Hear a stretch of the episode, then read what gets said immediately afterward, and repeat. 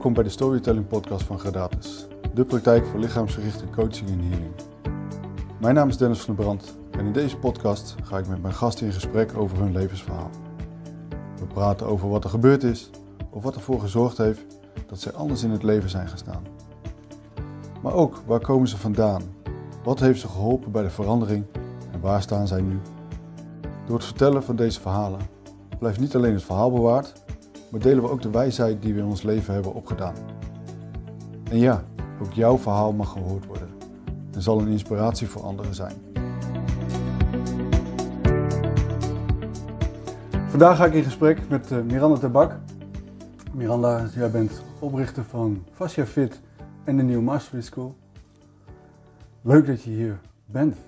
Ja, dank je. Leuk om hier te zijn. Dat je ja, op mijn uitnodiging bent ingegaan en uh, ook jouw levensverhaal wilt delen met ons. Ja. Ik ben uh, wel heel nieuwsgierig. Ik ook. Ik heb natuurlijk al een klein stukje gehoord van uh, ja, waar we heen gaan of waar je vandaan komt. Mm -hmm. de afgelopen maanden hebben we elkaar natuurlijk al wat beter mogen leren kennen. Jazeker. Ehm, maar ja, wat was voor jou het moment in je leven dat je dacht van oké, okay, ik ga het anders doen. Dit is niet meer wat ik wil. Ja, er zijn wel meerdere momenten geweest, maar één moment wat direct omhoog komt uh, is uh, het moment na mijn auto-ongeluk. Uh, dat ik een beetje herstel had in mijn revalidatietraject. En toen van de trap afviel en beneden aan de trap lag. En dat was wel een moment voor mij waarin alles veranderde. Ja. ja. Want een auto-ongeluk? Ja. Wat is daar. Uh, was het een ernstig ongeluk of had je gewoon een paaltje geraakt? Nou, ik, uh, ik werd van achter aangereden. Mijn vrouw wilde op de rem trappen, maar dat, uh, die trapte de gaspedaal mm. in. Dus die zat bij mij achterop. En ik ben even weg geweest, maar het, toen ik eigenlijk wakker werd, uh, ben ik in een soort van ja, shock doorgereden naar mijn makelaar, want ik ging tekenen voor mijn eerste huis. uh, dus in eerste instantie leek het alsof er niet zo heel veel aan de hand was. Dat, ja. Uh, ja. Ben, daarna, toen ik pas thuis kwam, toen begon echt de pijn in mijn lijf uh, op te komen en ben ik naar de eerste hulp gegaan. Maar ook daar konden ze eigenlijk niet zo heel veel vinden. Um, uh, maar uiteindelijk ben ik wel met chronische pijnklachten in bed beland. Dus, Oké. Ja. En van daaruit van de trap afgevallen? Ja, van daaruit af en toe wat herstel. Dus dan kon ik weer een beetje bewegen in het huis. En ik heb een inpandige kelder. En ik was heel enthousiast. Ik ga de was doen. Ja. En ja, voordat ik het wist, lag ik beneden. En op dat moment toen ik beneden lag, dacht ik echt van... was een soort van inzicht van Um, of, een, of een bewustwording van niemand gaat me hier vinden. En dat kwam Hmm. omdat ik niet meer werkte, omdat ik uh, uh, in de ziektewet zat. Ik had geen dansgroep meer, want ik was daarvoor dansleraar. Uh, maar ook met mijn familie. Ik, ik, ik, leefde best wel geïsoleerd op een gegeven moment, omdat ik gewoon ja, best wel depressief was na, ja. na het auto-ongeluk. En toen ik daar beneden lag, dacht ik van, niemand gaat me hier vinden ik moet het alleen doen. Ik moet opstaan. En het, het was bijna van, van binnen opstaan, maar ook letterlijk en uh, figuurlijk als het ware. Ja, als ik je dat zo zie vertellen, dan zie ik ook in één keer, je gaat ja. rechtop zitten, er komt een bepaalde kracht naar boven. Die ziet, oh wauw, het is een soort oerpower die dan wakker wordt van, oké, okay, tot hier. En nu ga ik opstaan. Nou, precies, nou, ik krijg kippenvel van nu je dit zegt. Precies dat gevoel was. En wat ik altijd zeg van, uh, daar stapte ik uit mijn slachtofferschap. En, en nam ik mijn eigen kracht weer terug, eigenlijk. En uh, ja, krijg ik kippenvel van ja. hoe je dat zo uh, ziet en omschrijft. Ja. En dat slachtofferschap, hoe ben je daarin gekomen? Of hoe ben je... Ja, dat was, had vooral ook te maken met mijn revalidatietraject. Omdat elke behandeling had eigenlijk een averechts effect. Dus ik kwam niet echt vooruit. En dan op een gegeven moment ga je stapelen. Dan, ga je, dan kom je in zo'n cirkel terecht. En dan um, ja, had ik echt het gevoel van... Ja, ik kom hier niet vooruit. En ja, een gevoel van machteloosheid eigenlijk. Ja. Um, en voor, voor mijn duidelijkheid, dan is daar een hele periode tussen het auto-ongeluk en het vallen van de trap? Ehm, ja, da- daar zat wel volgens mij iets van een jaar of twee tussen. Oké, ja, ja. ja. ja, het is behoorlijk eh, lang. Ja, maar dan begrijp ik ook dat je in die periode eh, die depressieve gevoelens hebt gekregen en wat geïsoleerder bent eh, gaan zitten. Ja. Ja, en vooral ook omdat ik echt een eh, droom moest opgeven. Omdat ehm, eh, vroeger als jo- jong meisje had ik een droom als danslerares en dat ik een dansopleiding zou doen. En ja, ik heb gewoon niet een jeugd waarin dat echt mogelijk was. En Ja. ehm, op dat moment eh, was ik aangenomen bij een, een dansschool om les te geven. En ze wilden in mij investeren, dus ze hadden mij aangemeld voor een dansopleiding. En drie maanden voordat die opleiding startte, had ik dat auto-ongeluk. Dus, dus daarmee zag ik ook mijn droom wederom, zeg maar, ja, ja, ehm, wegvallen. Dus dat was ook... eh, hoe was dat? Naast dat je dat auto-ongeluk hebt gehad, hoe was dat dat die droom in duigen viel? Ja, dat. ehm, je, je merkt. Je probeert ze- zeg maar nog. In het begin was het nog dat ik hoop had. Dat ik dacht van, nou, het komt wel goed. Hè, een paar fysiotherapie-behandelingen, misschien dat. Dus je hebt nog hoop in het begin. Althans, ik had nog hoop in het begin.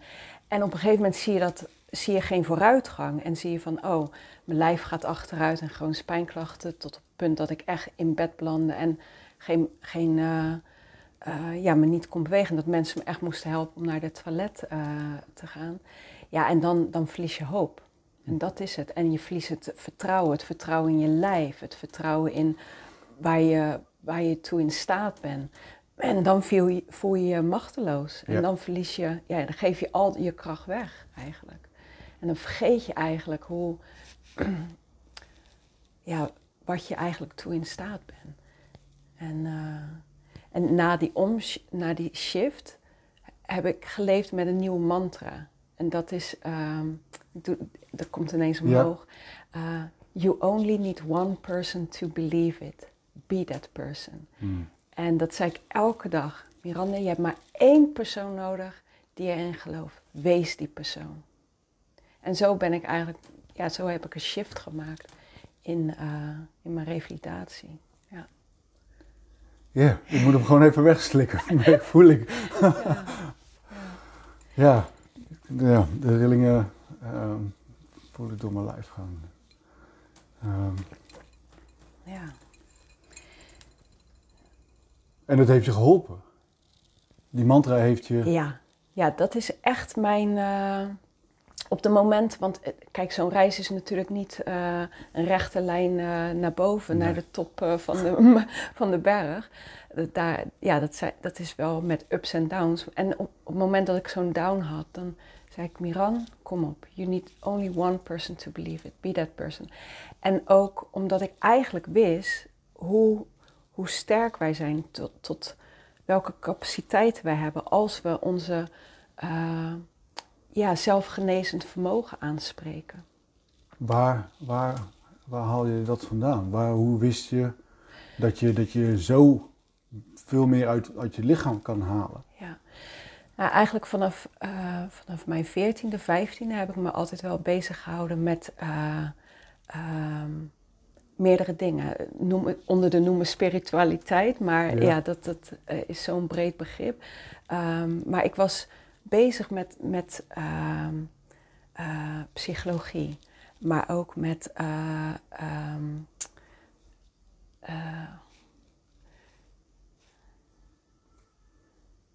Dit is zoveel, hè? ja. Ja. Ik stil ervan. Is er- ik, Heb ik dat ga even gedaan? terug naar Ja. mijn 14. Ik dacht, ja, ik was eigenlijk medium. Ik eh, was bezig met, met krachten ook buiten wat tastbaar is, dus ook energetisch.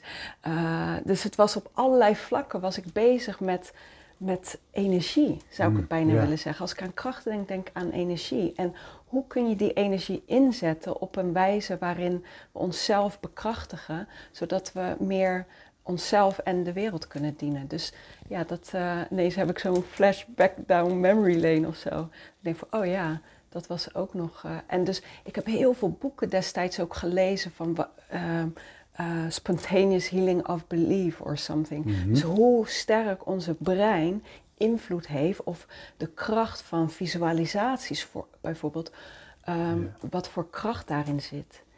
En daar wilde ik, toen ik zeg maar in bed lag, herinner ik me soms wel van, herinner de kracht van de visualisaties. Begin met visualiseren. Maar de pijn was zo groot dat ik het eigenlijk wegduwde. Ik geloofde, ik- ja, ik had de hoop.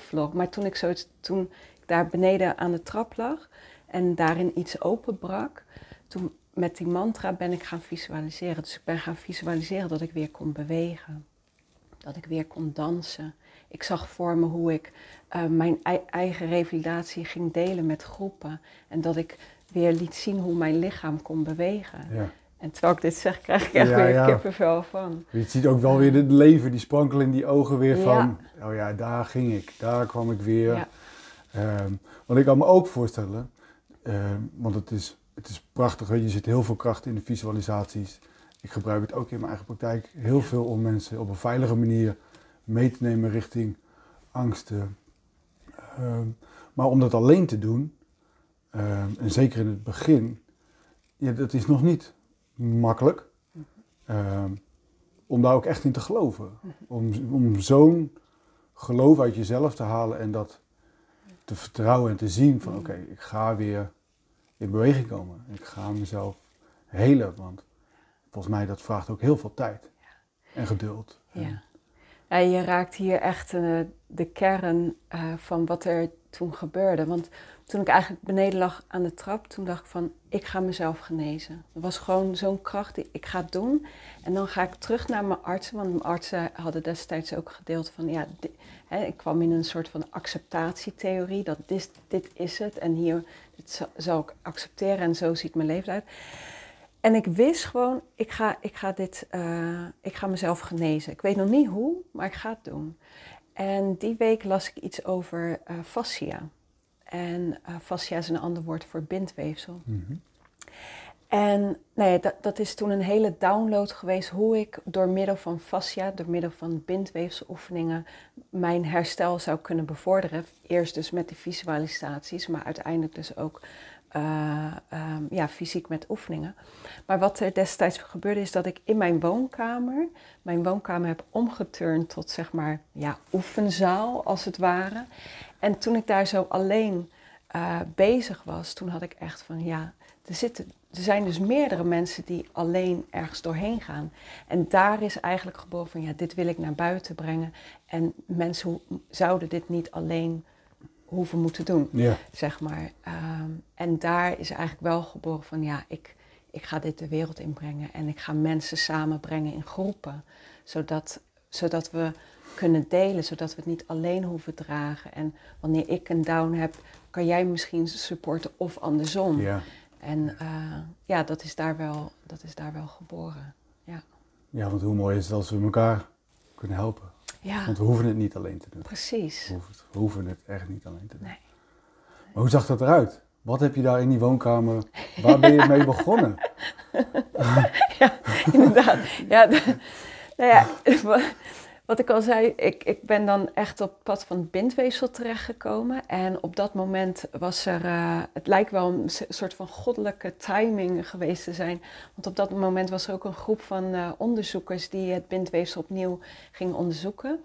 En eigenlijk wat daaruit kwam, heb ik zeg maar meegenomen in hoe kan ik zelf eh, mijn bindweefsel optimaliseren. En toen kwam ik eigenlijk terecht op ook met rollers, foamrollers, die Ja. je soms wel eens in fitnesszalen ziet.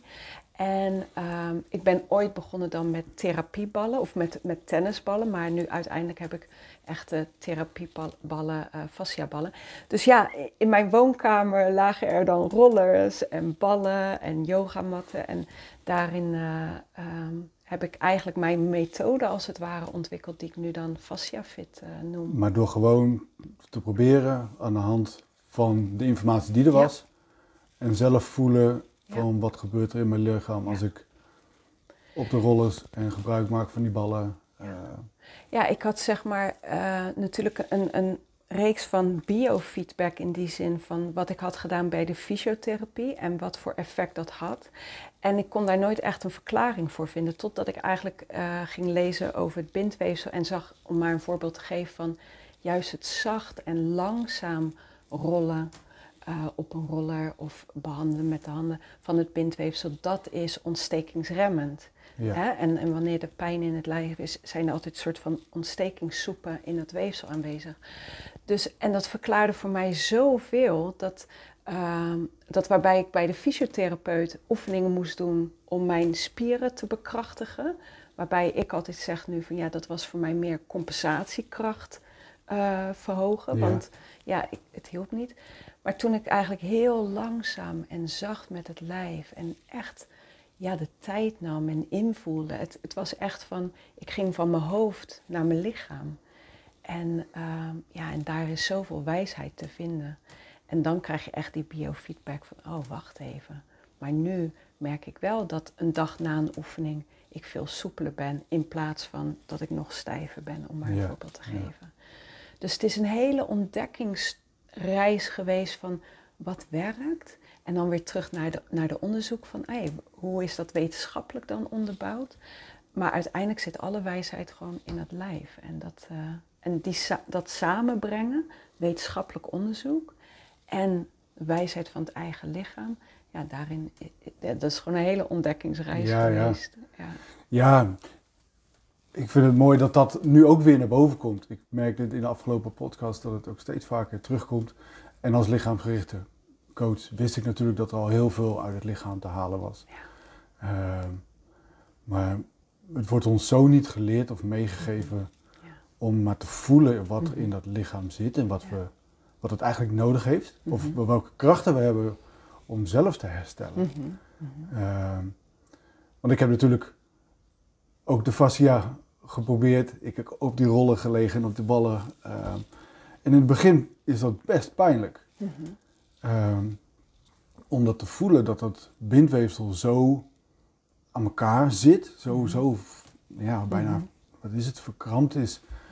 Ja. Uh, maar daardoor, om daardoor heen te ademen, door de pijn heen te gaan, dat ik lig en ik voel de pijn en ik, oké, rustig ademen, kan ik ontspannen. En als dat ontspannen, dan voel ik in één keer inderdaad die bewegingsvrijheid weer in mijn lichaam. En dan, buiten het feit dat daarnaast ook heel veel andere dingen loskomen als emotie. En, mm want dat zit gewoon opgeslagen in die spanning. Ja. Ja. Uh, ja. Dus het is weer ademen door de pijn heen en vanuit de pijn de joy voelen. Nou, precies. Ik zit hier met een hele grote glimlach. precies dat, ja. En, en net dat moment ook wat je zegt van... het kan heel confronterend zijn als je met het lichaam aan de slag gaat. Dat je denkt, oh, er zit... De, Heel confronterend wat je daar aantreft. En dan die, die uh, opening voelen van... oh, waar, waar kan ik erbij blijven? Dus niet er vandaan, niet er totaal in... maar kan ik erbij blijven? En kan ik hierin verzachten? Kan ik hierin de veiligheid, want daar, daar gaat het uiteindelijk om. Zeker als je langere tijd met pijnklachten rondloopt, dan je gevoel van veiligheid in je eigen lichaam ben je kwijtgeraakt. Misschien zelfs in het leven. Ja. Dus die veiligheid terugbrengen eh, uh, uh, van, ik ben veilig hier, in mijn lijf, hier op aarde.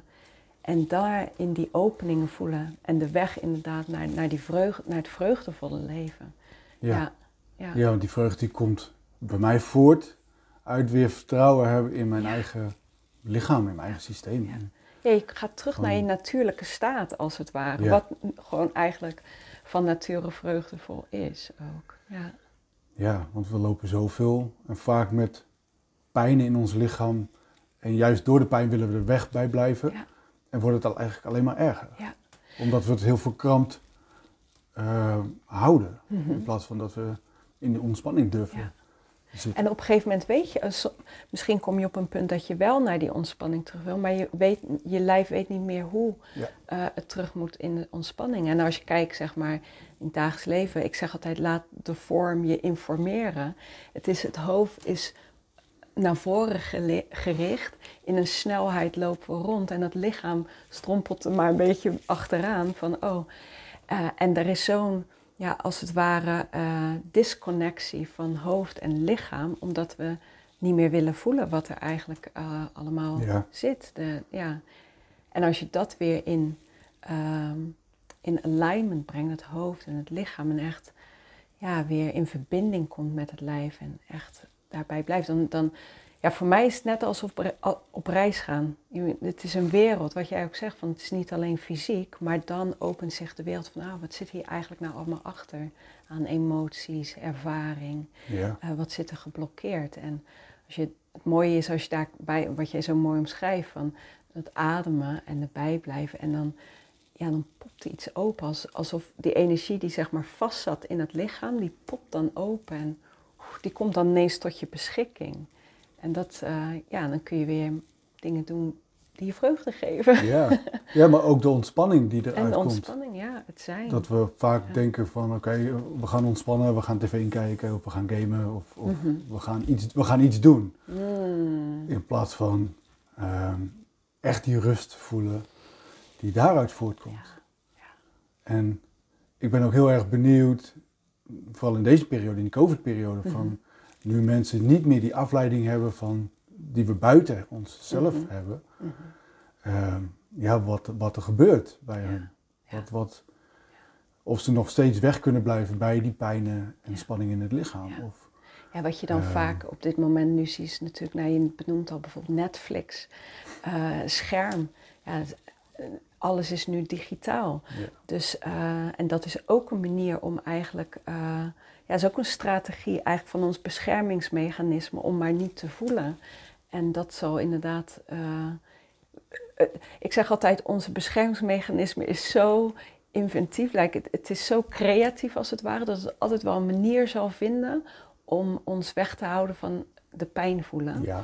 En ik vind het ook wel mooi wat, wat ik hoor in wat jij omschrijft nu met de tijd waarin we leven, hoor ik tegelijkertijd ook de uitnodiging nou, je noemt het heel groot, maar van het leven als het ware om naar binnen te keren. Omdat we echt, we zitten natuurlijk in die lockdown, dus er ligt zo'n uitnodiging om naar binnen te gaan, om naar dat lichaam naar binnen te gaan. En daar je veiligheid, je rust en je vreugde te, te ja. voelen. Ja. ja, en inderdaad, dat zal in het begin niet makkelijk zijn. Nee, want ja, je gaat tegen dingen aanlopen die je heel zorgvuldig weg hebt gestopt of niet wil hebben aangekeken. Ja. Ja. en die gaan komen. Ja. Ehm, en dan, dan is het jammer dat heel veel therapeuten hun praktijk hebben moeten sluiten. Ehm, om niet één op één mhm. werk te mogen doen. Mhm. Ehm, maar er is nog wel zoveel meer mogelijk. Ja. Weet je, gewoon gesprekken als dit is ook gewoon mogelijk. We kunnen naar buiten, we kunnen zoveel, we kunnen zoveel doen. Ja, en daarin voel ik ook weer van, dat, toen ik zeg maar uh, vanuit die woonkamer als het ware terugging naar mijn artsen toen het allemaal zo succesvol was gelopen. En toen mijn, mijn visie was ook van uh, dat ik juist de therapeuten ehm, mijn methode wil, wilde uh, overbrengen, omdat ik zoiets had van ik wil de mensen zelf empoweren. Het is niet zo ja, dat is eigenlijk een van de uh, belangrijkste redenen ook wat ik voelde van de self-empowerment. Dus dat mensen zelf iets kunnen doen. Net zoals wat jij nu zegt, van dat uh, mensen niet naar de therapeut kunnen. Maar bijvoorbeeld met de methode die ik heb ontwikkeld, kunnen mensen zelf iets doen om die ontspanning te vinden, om de rust te vinden, om de, hè, de vreugde te vinden. Dus dat was voor mij een heel belangrijk element, dat we onszelf bekrachtigen als het ware. En dat er zoveel mogelijk is, ja. Ja, want hoe heb je dat in die periode dat je uh, in je eigen praktijkruimte, je eigen fitnessruimte in huis lag, uh, dat is alleen maar het fysieke stuk geweest. Ja. Uh, maar hoe heb je dat, hoe heb je dat mentale stuk ja. gedaan? Nou, dat is, dat, is, dat is ook weer een reis op zich. Um, want daarvoor, ik vertelde al van, ik was met psychologie bezig, dus ik was ook een energetische coach en dergelijke. Dus Ehm, ik wist altijd wel van er is meer dan het fysieke alleen. Uh, en toen ik eigenlijk ging kijken, op een gegeven moment dieper in mijn lichaam uh, ging zakken en in die ontspanning ging zakken, toen opende eigenlijk het emotionele vlak. En toen besefte ik me eigenlijk van die chronische pijnklachten kwamen niet alleen van het auto-ongeluk. Mhm. Dat was ver, dat was veel verder terug, kwam dat uit mijn jeugd. En toen ben ik eigenlijk gaan kijken naar van oké, wat ligt er in dat bindweefsel allemaal opgeslagen aan energie, aan emotie, aan traumatische ervaringen als het ware, die Ja. wij opstapelen eh, in het leven. Want wil je iets vertellen over waar je vandaan komt? Ehm, ja, dat kan. Ehm, ik ben zeg maar opgegroeid in een, zoals ze dat noemen, in een dysfunctioneel gezin. Ja. Ehm, en ehm, nou ja, een van, ik, ik noem even één element. Mijn moeder die, eh, die was mentaal ziek, dus die is ook vaak opgenomen geweest. Dus ja, dat was best wel een intense periode waarin ik dus als, als ja, jonge meisje best wel volwassen moest zijn bijvoorbeeld. En heel veel ja, traumatische ervaringen en imprints heb opgeslagen. En tegelijkertijd in mijn, eh, dat was dan binnen in het gezin, maar tegelijkertijd woonde ik ook, zoals ze dat dan noemen, in de ghetto. Ehm, dus er was ook buiten eh, was er heel veel aan de hand, Ja. eh, wat heel veel onveiligheid met zich meebracht in, in mijn systeem. En wat ik al zeg, we hebben zo'n prachtige beschermingsmechanisme, waardoor, waardoor je dan door het leven en overleeft eigenlijk, je overleeft de periode. Je gaat je heel snel aanpassen Je gaat aan... je aanpassen, ja. Want daar zijn we als kinderen natuurlijk Ja. heel goed in. Om Ja. ons al heel snel Ja. aan te passen aan, aan, aan het leven eigenlijk, of aan de situaties waar we in zitten. Ja, Eh, klopt. en op zich is dat natuurlijk geweldig dat, dat ons systeem dat kan. Ja. Alleen, ja, op latere leeftijd leven we nog steeds diezelfde beschermingsmechanismes. Alleen eh, werken ze niet meer, want we hebben ze niet meer nodig. Mhm. En dan gaan ze eigenlijk tegenwerken. Ja. Ja, en toen ben ik eigenlijk op het pad van het innerlijk werk gekomen.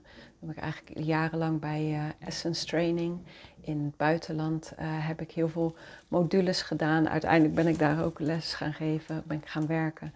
En, ehm, ja, en dat is eigenlijk ook de brug van zeg maar Fascia Fit naar de New Mastery School. Ja. Want ik voelde van, hè, met Fascia Fit was ik veel al met het fysieke bezig en met fy- fysiotherapeuten. Maar ik voelde eigenlijk eh, ja, de parel of de diepte van het werk, eh, ja, dat ging mij roepen. Dus toen had ik zoiets van, ja, er zit hier zoveel meer achter. We kunnen hier zoveel meer doen. Eh, en in de New Mastery School breng ik eigenlijk alle elementen samen. En eh, ja, dus dat is eigenlijk even in het kort zo Ja. fragmenten. Ja. Ja. Ja, want ik ben wel eh, toch nog even nieuwsgierig naar dat mentale stuk van, heb je daar training in gevolgd? Heb je, heb je coaches of, of eh, therapeuten opgezocht die jou daarin ehm, ja, konden ondersteunen, hebben geholpen om, ja, zeker. Om ook dat stuk te verwerken? Ja, nou ja, Eh. Essence Training is dus, eh, is dus één van. Eh, dat, ja, zeg maar twee teachers, Kabir en Ritame, was in het buitenland. Zij, zij waren wel echt twee teachers voor mij die mij heel veel, we hebben heel veel proceswerk gedaan. Ehm, en, bij, en dat voelt een beetje, ja, ik zeg old school, maar het voelt een beetje old school, want het was echt nog wel eh catharsis, dus echt op een eh, intense proces, eh, manier, zo van slaan op kussens Ja, en echt gewoon, echt hardcore noem ik het. En, en het heeft heel veel waarde gehad, want ik voelde daarbij echt een, een ontlading van die energetische lading die ik eigenlijk met me meebracht. Maar aan de andere kant, en dat, dus dat zie ik meer als een soort van de mannelijke versie van eh, de masculine Ja. energy, eh, energie. En dan had ik ook mijn, eh, ja, ik noem haar mijn engel op aarde, maar dat was mijn therapeut Mirjam Otterspeer. En zij ehm, doet trans, transpersoonlijke traumatherapie. En terwijl ik Oh. dit zeg, krijg ik kippenvel. en dat heeft mij ook ontzettend geholpen om, want wat is dat? ja, Wat, wat houdt het in? Ja, dat is, eh, ehm, ja, ik zou, zou zeggen, vraag het aan haar, want het is echt, ja, ja, eh, zo meteen, ik zet het ook gewoon in de informa- informatie hieronder, dus ja, er komt een link Ja. naar de site, maar Maar ja, dan moet ik even mijn hoofd eh, bij elkaar geven van wat is het precies. Ehm, zij werkt eigenlijk met, met kinderen met traumatische ervaringen. En wat ze daarbij doet is eigenlijk ehm, vanuit... Ja, ik omschrijf maar even wat ze doet, want Mhm, ik kan ja. niet echt... eh, wat we daar deden, van, we kwamen eerst in, in een soort van... Ja, het klinkt raar, maar... eh, we gingen visualiseren dat we de boom waren. En waarom doen we dat? Is omdat je daarin je centrum kan voelen en kan verbinden met je essentie en je ziel. Dus het tr- voorbij het persoonlijke. En vanuit die staat ga je eigenlijk terug kijken naar je verleden. En ehm, eh, ga, je, ga je eigenlijk weer verbinding maken met die delen van ons die eigenlijk nog vastzitten in het verleden. Dus ik ging naar mijn innerlijk kind. Ik ging naar mijn jongere zelf. En elke keer als ik weer terugging, was het weer een andere leeftijd. Maar zonder, in plaats van er echt helemaal ingaan en jezelf verliezen en Mhm. eigenlijk weer trauma te herbeleven, had je een soort van, je was erbij. Dus weer eigenlijk wat ik, wat ik deelde van, je ging er niet vandaan, je gaat er niet helemaal in, maar je blijft erbij. En daardoor, ja, dat is gewoon een proces waarbij dat innerlijk kind als het ware, die al die traumatische ervaringen heeft opgedaan, kan helen, kan delen. Wat is er toen niet gezegd? Welke Ja. tranen zijn er niet gehuild? Nou ja, al dat soort dingen. Dus dat is een heel proces. Ja, en, en kruip je dan niet echt in de huid van dat kind weer, maar kijk je dan echt als, een, als bijna als vanuit een derde persoon naar de situatie van hé, hey, wat is daar gebeurd Ja. en wat had ik eigenlijk toen willen doen? Ja. Ja, je kijkt van, inderdaad vanuit een waarnemend perspectief. En af en toe, heel af en toe, kruip je even in de, in de, in de huid om te voelen van... hé, hey, hoe, voelde, hoe voelde dat kind of hoe voelde Ja. ik me eigenlijk destijds? En wat, wat was? Maar niet, het is niet... Het is nog steeds met een bepaalde waarneming. En omdat je dat dan niet alleen doet en iemand begeleidt je daarin... is er altijd een waarnemen op dat Ja. eh, proces. eh, Ja, zij houdt jou in de gaten dat je niet verdwaalt of Juist. verzinkt in, weer in diezelfde situatie. Juist. Eh, want dan zit je inderdaad weer in de herbeleving. Ja. Ehm, maar het mooie daarvan is inderdaad als je heel even in dat kind gaat zitten, dat je ook kan voelen van, als ik wel had gezegd wat ik had willen zeggen of willen doen, hoe voelt dat dan? Ja. En wat was de reactie daarop geweest? En dat geeft weer de kracht die je weer mee kan nemen naar nu. Ja. het is echt een bevrijding. En ja, ik, ik, bedoel, ik doe dit nu al, hoe lang ken ik meer dan tien jaar, maar het is, het blijft me verwonderen. Ik blijf het prachtig vinden om te zien in mezelf, als ik anderen begeleid. Het is gewoon zo magisch mooi van op het moment dat je het dan wel kan uitspreken wat je destijds ingeslikt hebt. Of wat je wel, eh, eh, de tranen en hoeveel bevrijding dat geeft. En hoe zo'n sessie dan als het ware, ja, ook weer alles verandert in je leven. Ja, ik blijf dat magisch mooi vinden. Ja, ja ik ook. ja, ja.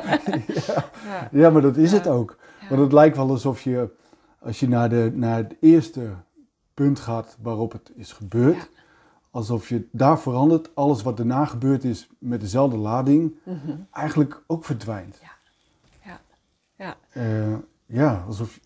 Ja, het, is, Ja. het is gewoon, oh, het is niet uit te leggen bijna. Het is, het is, Ja, maar ik merk, je we, moet dat je- voelen we en- proberen de woorden te zoeken, te vinden ervoor. Maar inderdaad, het is echt een ervaring die bijna niet te omschrijven is. nee. Ja. En ook weer dat kracht, ja, eigenlijk uit het, uit het lichaam in samenwerking met, Ja. eh, met dat brein, Ja. dat we in die visualisatie kunnen gaan zitten en Ja. kunnen voelen. En ondanks dat het dan niet, niet, niet echt is, maar dat maakt voor ons hoofd maakt het niet Mhm. uit. Voor ons hersenen maakt het niet uit of iets nu echt is of in de visualisatie. vis- Zo, blijft een lastig woord. Visualisatie is. Ja. Nee, maar Ja. het gevoel wat eruit komt, dat gaat in ons lichaam zitten. Ja. Ehm, Zeker. Ja. Ja. Ja. Fascia fit. Ja. Wat, wat, je hebt dat in die tijd dat je thuis zat ehm, verfijnd, aangeleerd. Mhm. Ehm, Ja, toen ben ik eigenlijk teruggegaan. eh, toen heb ik eh, contact opgenomen met de Erasmus MC, een van de therapeuten die mij destijds hielp. En toen zei ik van, nou, weet je nog, toen ik bij jullie in revalidatie liep, ik kon niet bewegen. Ehm, maar ik kan weer bewegen en ik heb hier iets waarmee je denk ik heel veel chronische pijnpatiënten kan helpen. Ehm, en toen niet stuurde ze weer weg.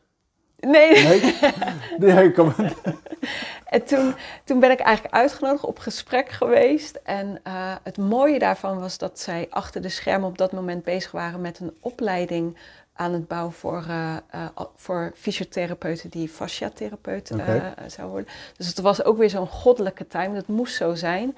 Ehm, dus zij waren ook al bezig met dat onderzoek. En wat er toen eigenlijk gebeurde was, uh, ik werd uitgenodigd en zij hadden meetapparatuur. Dus zij hadden ja, biofeedback en Ja. kam- warmtecamera's. Dus wat, een van de dingen die we toen eh, hebben gedaan is van... Ik ging dan zo'n oefening doen. Dan hadden we voor... Nou, dan werd ik even onderzocht. Dan deed ik een oefening. En dan ging ik weer kijken van... Nou ja, hè, ik kan het wel zo leuk vertellen. Dat het, en Ja. ja. ik beweeg. Maar hoe, hoe, wat Ja. gebeurt er nu in dat lijf? Dus We willen het toch bewijzen. We willen het toch bewijzen totdat we het innerlijk weten eh, echt vertrouwen. Maar goed, tot die tijd willen we het bewijzen. En ja, daar, daar, dat was gewoon zo mooi hoe dat in die warmtecamera's bijvoorbeeld ook... eh, eh, wat daar naar voren kwam en dat dat er ook resoneerde met wat ik voelde in mijn lijf. En toen ben ik eh, daar gestart als gastdocent eh, tijdens die opleiding, waarbij ik dus mijn stukje, zeg maar, de, de zelfbehandeling van het bindweefsel mocht overbrengen aan de fysiotherapeuten in de opleiding daar. Dus ja, dat is, een, dat is een hele mooie reis. En vanuit daar is alles, nou ja, letterlijk gaan rollen. Ik ja. werk met de rollers en de ballen, maar het is ook eh, ja, gaan rollen. Want eh, Want wat doe je nu? Wat, hoe ziet Fascia Fit, hoe geef je daar nu Ja. vorm aan? Ehm, laat ik zeggen, de afgelopen jaren wat ik heb gedaan is dat ik heel veel groepen eh, eh, heb gefaciliteerd. Waarbij ik eh, fysiotherapeuten les heb gegeven, maar ook andere soort therapeuten. ook cliënten, dus dat was een heel breed scala. Maar vaak wel in gro- groepsgewijs, omdat ik ja, natuurlijk ervaren had van hoe krachtig veld je daarmee Ja. ook eh, ehm, ehm, ja, kan, kan, wat er ontstaat en wat, wat kan, gedragen kan worden. Uh, en op dit moment zitten we natuurlijk in de lockdown. Dus ik had ook mijn eigen uitdaging van en nu? Um, en nu ben ik eigenlijk, uh, heb ik de transitie gemaakt naar digitaal. Dus ik heb nu, breng ik eigenlijk mijn materiaal digitaal over, waarbij ik eigenlijk, um, zoals ik het dan in het Engels noem, full spectrum benadering heb uh, op het bindweefsel. Dus ik geef niet alleen fysieke oefeningen mee. Ja. Ik geef ook een stukje uitleg fysiek over het fascia en de wetenschappelijke achtergrond daarin. Maar ook het stukje het emotionele aspect. Dus echt het, ja, het volledige spectrum benaderen. Zodat we een diepere ehm, ja, begrip krijgen van wat gebeurt er allemaal in ons lichaam en op verschillende niveaus. Ja, ik denk dat het ook heel belangrijk is om die andere aspecten mee te geven. In Ja. plaats van, hier heb je een roller en ga maar Precies. beginnen. Ja. Ehm, en als, de, als er van alles los gaat komen, Ja, precies. ja, dan is het ook wel fijn dat je weet dat het kan gebeuren. Ja. Maar ook hoe daarmee om te gaan Ja. uiteindelijk. En zeker als er niet een fysieke begeleiding Ja. eh, direct daarbij is. Precies. Ja. En dus ja, dus nu zijn we, en daarom ook weer, zeg maar, online had ik, eh, had ik ook heel sterk van ehm, het gevoel van community, het gevoel van groep, het gevoel van je hoeft het niet alleen te doen. Blijf ook continu centraal staan in, in wat ik overbreng. Dus daarom, heb ik ook, daarom breng ik de cursus ook op een platform waarbij, ehm, waarbij een community mogelijk is. Dus uitwisseling van wat je ervaart. En dan kun je lezen, oh, dat ervaar ik ook. Ja. Of, oh, dat kan een inspiratie zijn. En dat je elkaar toch, eh, dat we het samen doen.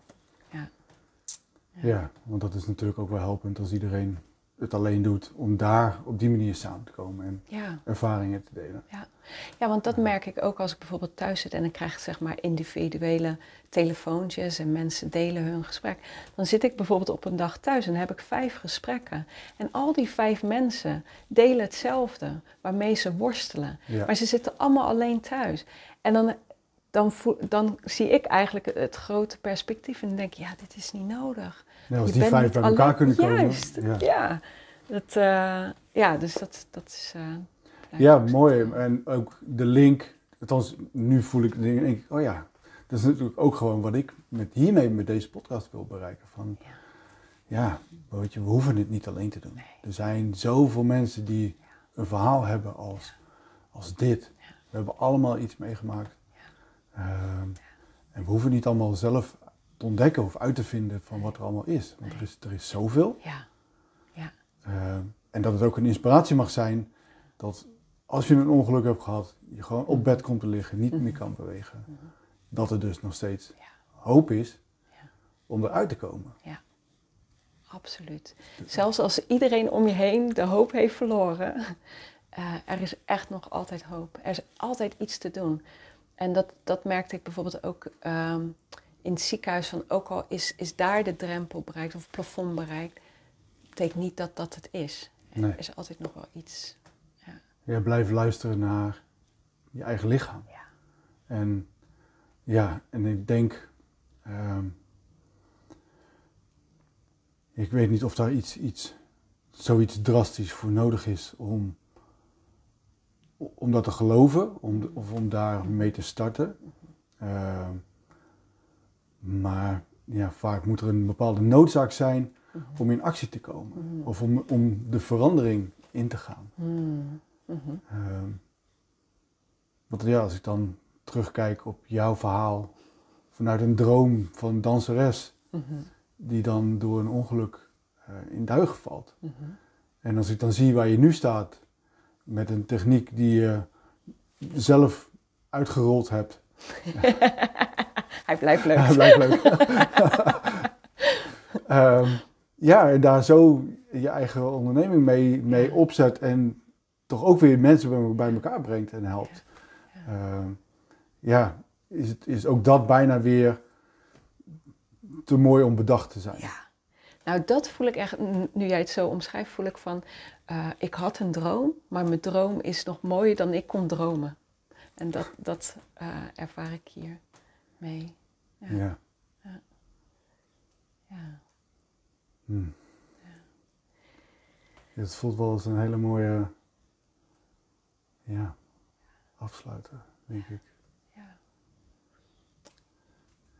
Ja, bijzonder om zo weer even terug te kijken. Ik merk dat het, eh, ja, Ja, wat doet het als je zo terugkijkt op, op jouw verhaal? ja, ik voel dat ik kippenvel heb, maar tegelijkertijd een sprankeling in mijn ogen. Ik, voel Ja, ook, ik zie eh, hem ook. Ja. Ja. ja. Ja, dat ik denk van, oh ja, het is... ehm, ja, soms, soms vergeet ik misschien wel eens waar ik vandaan kom. Hmm. Eh, omdat ik ook zo van het hier en nu ben en in het lichaam. En dan vergeet je soms wel eens waar je vandaan komt. En dus is het ook af en toe wel eens goed om eventjes terug te kijken. Zo van, oh wauw, ja, Ja. ja. Dat geeft dan, ja, het opent mijn hart op een of andere manier ook. Ja, Ja, maar ik kan ook, dat het, is, het is ook heel krachtig om weer even te voelen van, oh, hier kom ik vandaan. Ja. Dit is wat ik gedaan heb om, ja, om weer op te staan Ja. en ja, weer te kiezen om ehm, van het leven te genieten. ja, precies. En Ja. ja, Ja, en, en bijvoorbeeld gisteren had ik iemand aan de telefoon die belde voor een bestelling van de ballen. En daar had ik even een gesprek mee en toen zei ze, dankjewel voor dit gesprek. Ik vond je stem zo ontspannend. En toen hing ik op en toen, en toen had ik ook wel even momenten van, ehm, ja Miran, dat is de belichaming eigenlijk van je reis. En daar mag je ook best wel, eh nou ja, trots, het blijft toch een Ja, ja. lastige iets, ja maar je mag ook je zeker wel, trots op zo zijn. van, ja, dus, ja, dus dat mag ook. Ondanks Ja. dat het een beetje lastig blijft om dat Mhm. te zeggen, maar Nou ja, ja. maar ik denk dat, Ja. ehm, dat we best wel vaker trots op onszelf Ja. mogen zijn. Ja. Op wat we gedaan hebben en ehm, dat het niet zomaar normaal is. Nee. Om, en zeker niet om naar jezelf te kijken en daarin de stappen te maken die je verder brengen of Ja. waardoor je jezelf beter voelt. En, ehm, ja. ja, Ja, dat betekent dat ik vind, vind het ook altijd dapper dat mensen hier komen en, Ja. en hun verhaal vertellen. ja, Ehm, want het is niet altijd makkelijk geweest waar we vandaan komen, wat we beleefd hebben. En, en zeker niet het proces waar we doorheen zijn gegaan. nee, Maar als ik dan zie hoe iedereen, hoe ik daaruit kom, Mhm. ehm, met zo'n andere drive die, Ja. die ja, de wereld ingaan, ja, ja, kan ik bijna alleen maar anderen uitnodigen van, hey, als je zover bent, kom gewoon. ja, Je ga, ga die stap maken. Mhm. Eh, ja. mooi, ja. Ja, ik voel, ik, voel, ik voel me gevuld met dankbaarheid voor dit moment. Eh, en eh, het is voor mij weer een herinnering van, oh ja. Dus wat ik eigenlijk meeneem uit dit gesprek ook is herinneren even die moment van dankbaarheid weer. Even pauze en van, ah, waar ben ik nu dankbaar voor? Want soms, ja, dat Ja. merk ik zelf, dat, dat ik dan toch gericht ben op de ding van, oh, wat kan nog beter? En hè, zeker als je dan on Ja. a roll bent, dan is van, ah, maar ook die moment van, oké, stop, stil, waar ben ik dankbaar voor? En voor, op dit moment voel ik me echt heel dankbaar voor dit, uh, dit moment dat ik met je heb mogen beleven en even terugkijken. Dus dank je wel daarvoor. Ja, graag gedaan. Dankjewel dat je jouw verhaal wilde delen. Dit was wederom weer een boeiend levensverhaal, waar ik met veel bewondering op terugkijk. Wil je nu na het horen van dit levensverhaal meer weten over persoonlijke ontwikkeling of wat ik als coach voor jou zou kunnen betekenen? Kijk dan op de website van gradatus.nl. Hier kan je ook jouw vragen en review kwijt. Of je aanmelden voor de nieuwsbrief om als eerste op de hoogte te blijven van de nieuwe podcast. Mijn naam is Dennis van der Brand. Ik bedank je voor het luisteren en zie je graag weer bij het vuur voor een nieuw levensverhaal.